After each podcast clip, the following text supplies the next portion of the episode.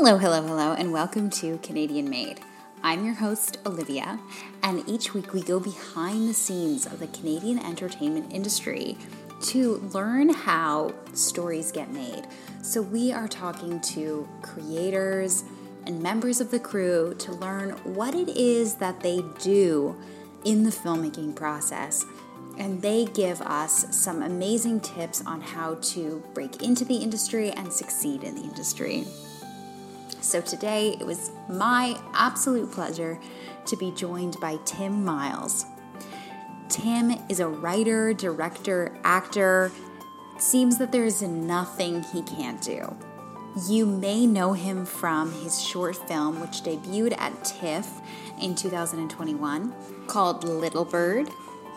So, in this episode, we talk about Tim's journey in the industry and how he found his footing, you know, from being a boy from Newfoundland uh, to you know graduating from Toronto Film School to not only working as an actor but also as a writer director. He gives some amazing advice for how to persevere despite all the challenges as a filmmaker. And you can't tell, but I'm basically laughing the whole interview. It's he is so funny um, but yet has an incredible depth to him. And I honestly just feel like this is the beginning of an amazing career for him and cannot wait to watch his career flourish. And so, yeah, without further ado, I'm going to introduce you to Tim Myles. I want to first start about your kind of like growing up in Newfoundland and how you made the journey to Toronto and what that experience was like, especially as like a young aspiring filmmaker. Yeah, I grew up in this small, small little town uh, in Newfoundland. It was called St. Bernard's. There was about 500 people in the town altogether. So I graduated high school with about like 17 other kids and we were considered a big class. So um, growing up, I kind of uh, um, I always wanted to do drama, and um, because our school was so small, like we had a drama program, but when the bigger classes tended to leave because more people, you know, ended up moving away from from the town, I kind of took over the drama program. And in my last year of high school, I like uh, wrote the play that our drama class did, and we went to uh, we went to the drama festival with this play that I had written uh, we ended up like winning an award for the play. So I think that's kind of when my parents saw that I was a little more serious about it. And then when I graduated high school, I I, I did this film called Hold Fast. Um, it was this uh, novel by Canadian uh, Canadian author Kevin Major, and they were making it into a film, and uh, they were auditioning like young Newfoundland actors for like the leads, and I uh, auditioned for this role. His name was Lewis, and he was the school bully. I got into a big fight with the lead character, and um, I did the audition. So I, I ended up getting that role. That was my first feature, and then I did another feature back in Newfoundland and a pilot for CBC. Uh, the pilot never ended up getting picked up, but that was enough for my parents to be like, "Oh, okay, like he's serious enough. Like we will help this little." Weirdo go to Toronto and like try to try to um, make a career out of it. But yeah, so yeah. So then when you first got to Toronto, did you have a program that you were in or mm-hmm. what were your ambitions like the 18 year old version of Tim? I guess I just didn't go to Toronto blindly. That's a lie. I uh, I auditioned for Toronto Film School. That I auditioned for the acting program. Um, it was the acting. It still is acting for film and television and theater. I did the audition. I did a monologue from I like I did a monologue from Girl Interrupted. Um it was it like was the movie. The movie, yeah. yeah, the movie. Um it was uh what's Angelina Angelina Jolie's monologue um where she's like talking to like Brittany Murphy's character like she's in the house and it's like her the monologue to Daisy it's like this like 18 year old boy doing this like Angelina Jolie monologue. I was like very, very telling of like who I was, who I was. Iconic. That's what it is. yeah. Yeah. Well, my grand, my like my grandparents saw the, the like the audition tape and it's like, like I'm talking about like some vulgar stuff. Like I don't know if anyone's ever I don't know if you've seen like Girl Interrupted, but like that monologue is like very vulgar and there's some like, you know, stuff that your grandparents shouldn't shouldn't hear. Um, so yeah, I did that audition and uh, TFS called and they were like, you got in the program. And then that kind of solidified. Uh, my dad was like, okay, yeah, want that. Okay, you're good. Let's, um, let's like get you up there. Cause my dad was a, is a huge, he continues to be a huge, huge help. Um, you know, I wouldn't be in Toronto if it wasn't for my dad helping me out. He believed in me my whole life. And so did my mom. And, yeah, so they just kind of let me come to Toronto and do this program. That's so sweet. So you obviously enrolled in the acting program, but mm-hmm. you acting is only a very small facet, I feel like, of your very, you know, fulsome career as a director and writer. So can you talk about, you know, how you found those other disciplines? Yeah, for sure. Um, so in uh, at TFS, Toronto Film School, um, our six term was it sixth term? Yeah, it was our sixth term. So it was our final terms project, our thesis project was to like write, direct, and act in our own shorts. And uh, some of them, like we had to go up against and kind of like pitch it to the class and uh, the, a committee of, I guess, the teachers. Not, I guess it was the teachers.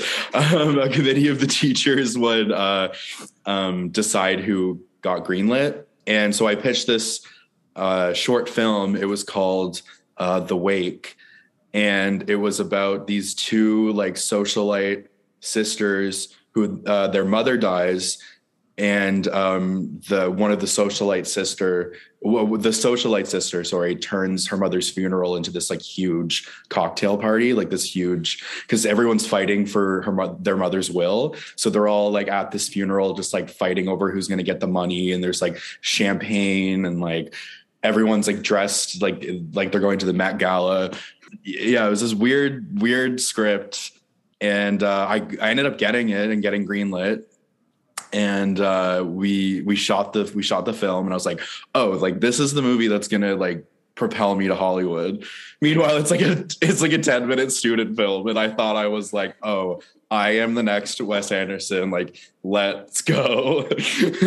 and um, yeah, it was really fun. It was really quirky. It was really uh it really like got me into loving the behind the scenes because before then I was only like kind of writing, but it really got me like being like, oh, like I love going on a location scout. I love like looking at actors and seeing their audition tapes and like what they think of the script or what their interpretation of the character is. And I love to like plan, you know, what day we're going to shoot what and talking to like, you know, the production designer to see how their vision is or the costume people to see how their vision is of everything. It's um it's like such a huge community.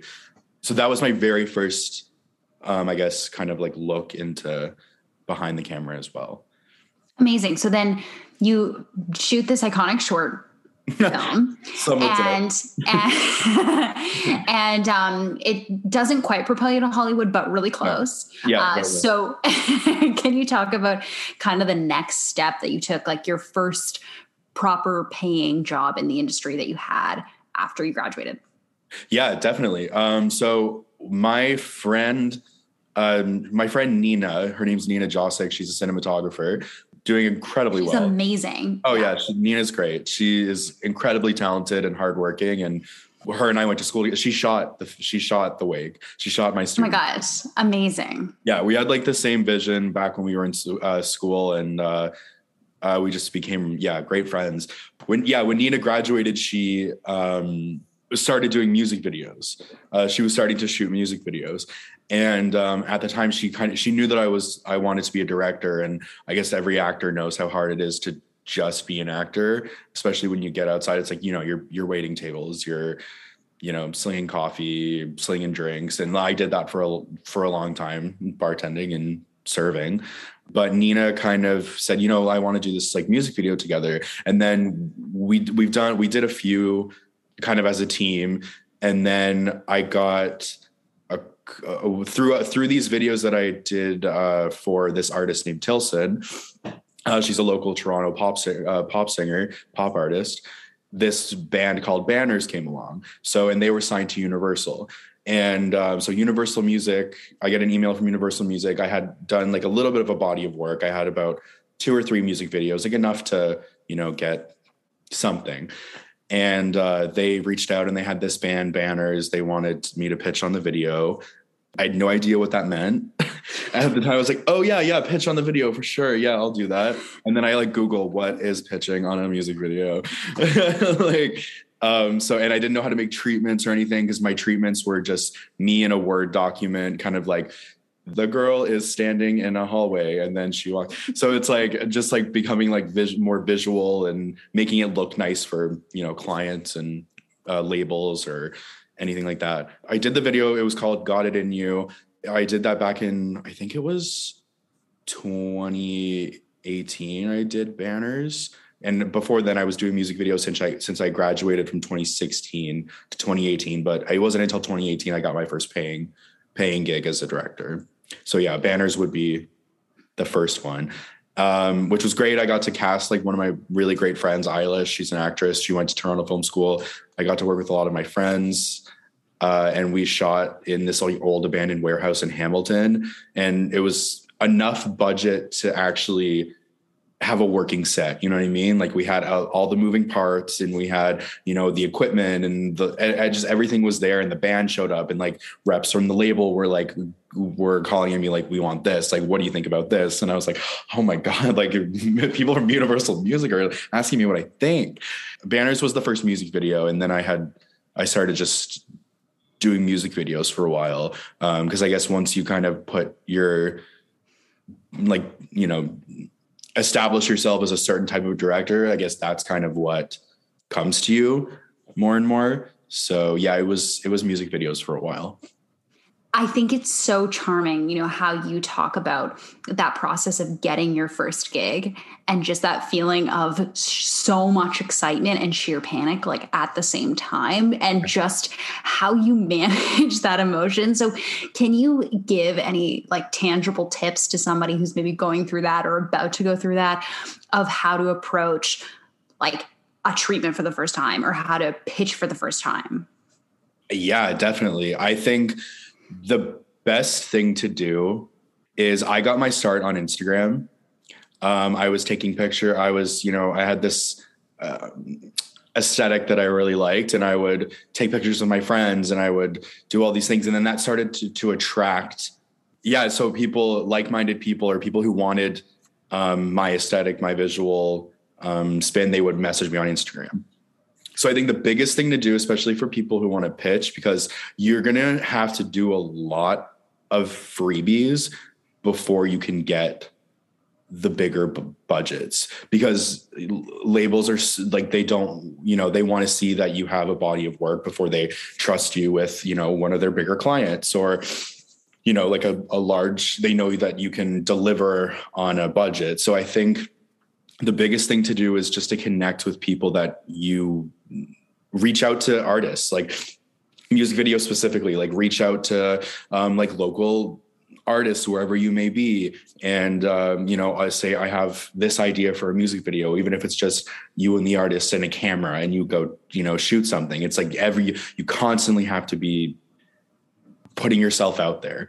And um, i think for you know pitching to video pitching to labels will come um, it will come a little bit later, but I think the best thing to do is if you know of any up and coming directors, like there's a lot of, I haven't, um, I kind of stepped away from the music video uh, industry when I um, started doing more narrative work. I noticed that just like a whole other, like almost a new era of all of these like young up and coming music video directors. So I think the best thing to like came about. I think the best thing to do is to find those directors on Instagram because Instagram is how everybody is just you know promoting themselves, getting work. It's like a free website. It's amazing. Um, I think you look to those young directors who are making music videos with people like you know labels and they're getting branded content and they're getting commercials and reach out and say hey i'm starting out. Like i really want to know how to make a pitch. I want to like know what goes into a treatment. Like you know, can, can I pick your brain a bit? And some people won't even respond, you know, because they're busy or they don't see it or they just you know some people aren't that nice and they don't care. And that is the industry like they don't give a shit.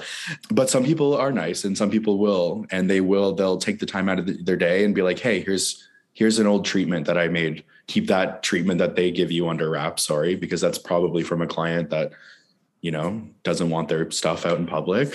Um, so i think the best thing to do is yeah reach out to those people and see see what what their work is and see if they would maybe share it or if they have any tips or that's such good advice. And so, in terms of finding your style, I'm thinking like particularly of your music videos because for me, watching them, there's such a distinct style and voice that you seem to be able to cultivate quite early on and keep consistently, but but elevated in each time you did it. So, I'm wondering if you like how you accomplish that and if you can give any tangible tools for finding a voice.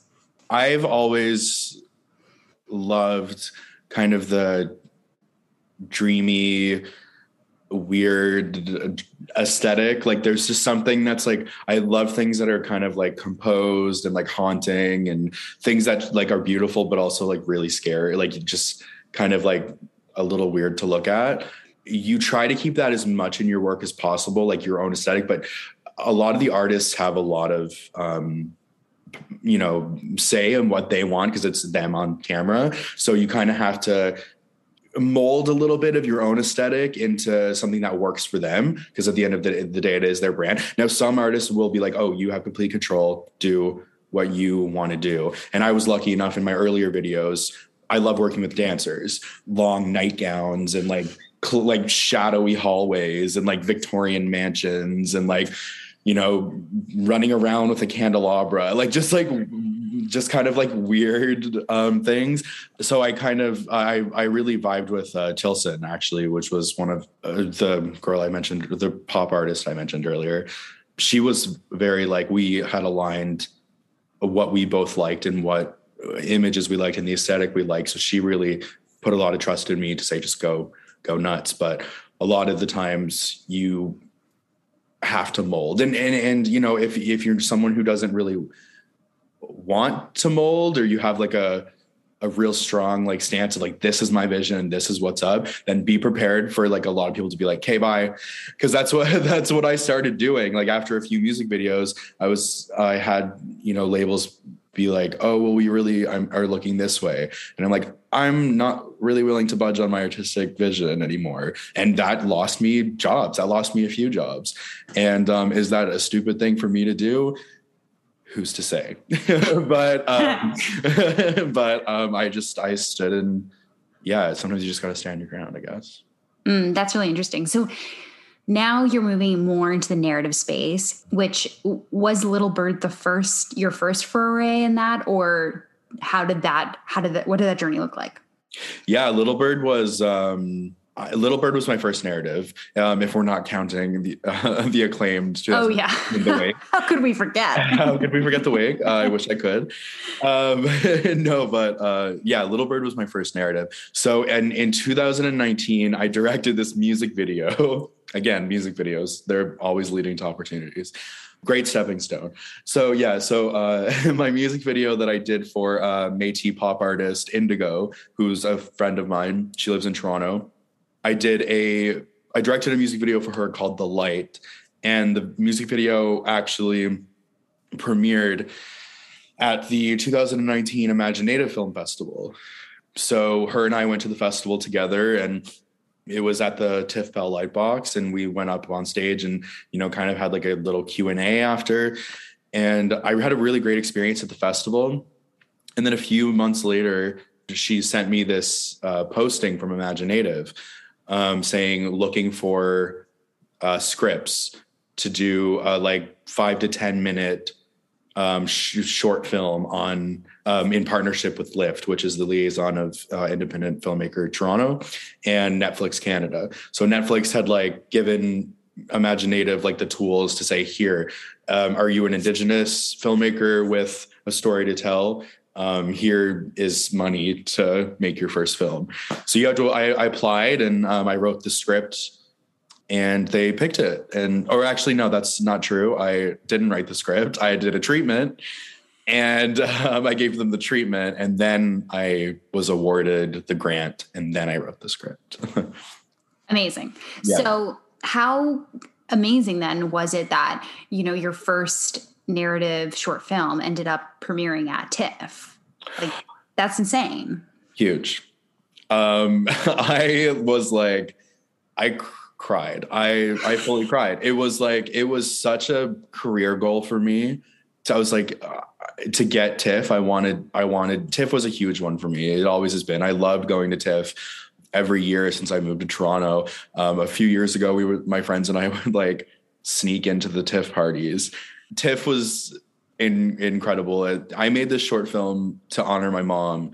Um, who I lost. Uh, she passed away when I was 19, just before I moved to Toronto, actually. Um, she passed away so it was just really important to me to honor her and honor you know she's mi'kmaq and um, that's my side of that's how you know i'm, I'm mixed mi'kmaq and um, non-indigenous like irish or whatever my dad is um, um, but yeah my mom's side of the family were, uh, were native so it was she was always you know keeping that side of me present. And she was like learning the Mi'kmaq language before she passed away. And then she just kind of you know got too sick to to keep it going. But so it was it was to honor my mom and to honor my heritage. And like what a treat it was to just have it like premiere at TIFF it was great. Especially because of how personal the story is to you too. It must have been yeah. extra special. Yeah um, definitely. Like my family flew up for it uh, my aunt, who's my mom's only remaining um, sibling, my aunt was in it in Little Bird. She played the voice of my mom. There's a uh, there's a scene in the film where I leave a voicemail and on my mom's answering machine. So she my aunt comes on and she's the voice of my mom, um, which was really special and it was really great having her and yeah so that that whole weekend like the whole week the whole experience of little bird from like start to finish and i guess it's still going because we're still doing our festival run. We actually just got back from a festival the uh, iffo too many f's iffo 18 f's. Uh, the iffo uh, in ottawa my producer caitlin and i we just got back. So it's still doing its festival run but uh, yeah from beginning to current i guess and to end it's it's been such a beautiful experience Amazing. So what's next on the narrative front? Are you working on, you know, writing or directing anything? Yeah. So um, right now, uh, my producer Caitlin and I, who are who Caitlin, who produced Little Bird with me, we are currently in development of um, our first feature. So the we had just finished the script, and um, I can't say too much about it. Um, yeah, we're doing our first feature, um, so that's coming up. In terms of eighteen-year-old Tim coming to Toronto, uh, what's the one thing you could w- you wish that you could tell him now about the industry? I think I would tell him calm down, calm the hell down. Uh, be ambitious, but don't be desperate. That's what I would say. I would say know your worth and know that you are talented and you're a hard worker and not to corner your acting teacher and be like, how can I get an agent? And then being like, back the fuck up. like, um, so yeah, just know that it'll come, save more money. And just, yeah. yeah. Just some good life advice. Just some good life advice. I'm still trying to, I'm still trying to do that. But uh, yeah, no, I would say don't be desperate. Be be ambitious. Don't be desperate. You know what? That's really good advice, and I think that's something.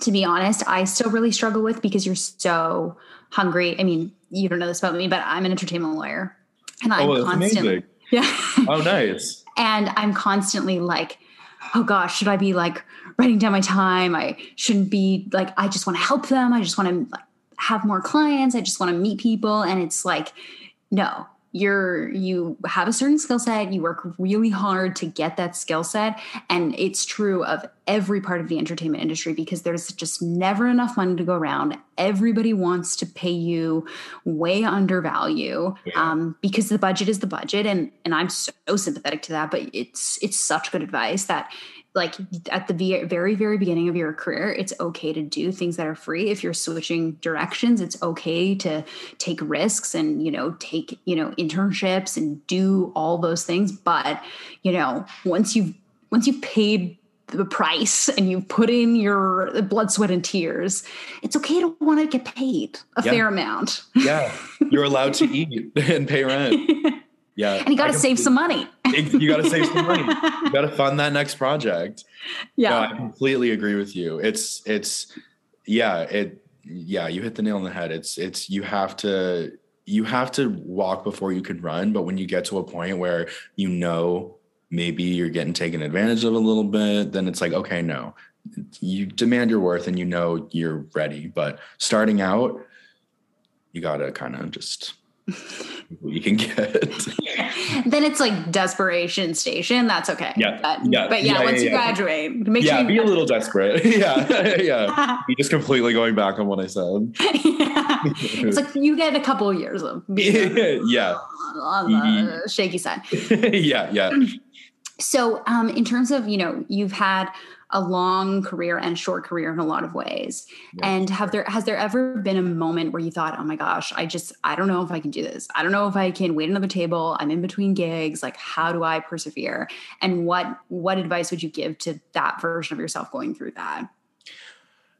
I oh, so many times I've had that. I've had it's hard because uh, you you kind of have to you're your own cheerleader like you have to be your own cheerleader because you know you can't really rely on your like you know your agents to tell you like don't worry like keep going like you know like you, you kind of you have to be your own pep talk. And it gets hard because i there's been so many times where i've almost moved back to newfoundland. One in particular i remember i was it was around when i was still doing music videos but it wasn't I hadn't reached the point where I was getting like the, budgets to, you know, pay my crew and pay myself and t- turn it out essentially. Um, so I was bartending at this this uh, I won't say the name of it, but it's a hotel and it was uh it was uh like private events. Um, I would do like business parties, corporate parties, Christmas parties, and I would bartend them. And I got asked to bartend TIFF and it was a IMDb panel, and it was a bunch of celebrities. And all week, I had to wait on the celebrities, and um, and I remember just like the whole like I don't know vibe of being at TIFF, but kind of just being on the other side of it, and just being like, oh, can I you know take that empty glass away and it's like that's not to say anything about you know of of the job because you know i, I just I, there was just something in me that's so bad that wanted to be on the other side of that i kind of like went into the back kitchen and i remember like i had to go into the the linen closet because i started crying and i was just remember just like bawling like something in me was just like i you know, and bartending is hard too because you deal with people at their drunkest. And this wasn't the TIFF party, but like in general, you deal with people who are like drunk and oftentimes rude. And you know people have no respect for self for industry workers like bartenders servers. It's like it's the only job where like you people can like yell at you and curse at you and like you can't do anything about it.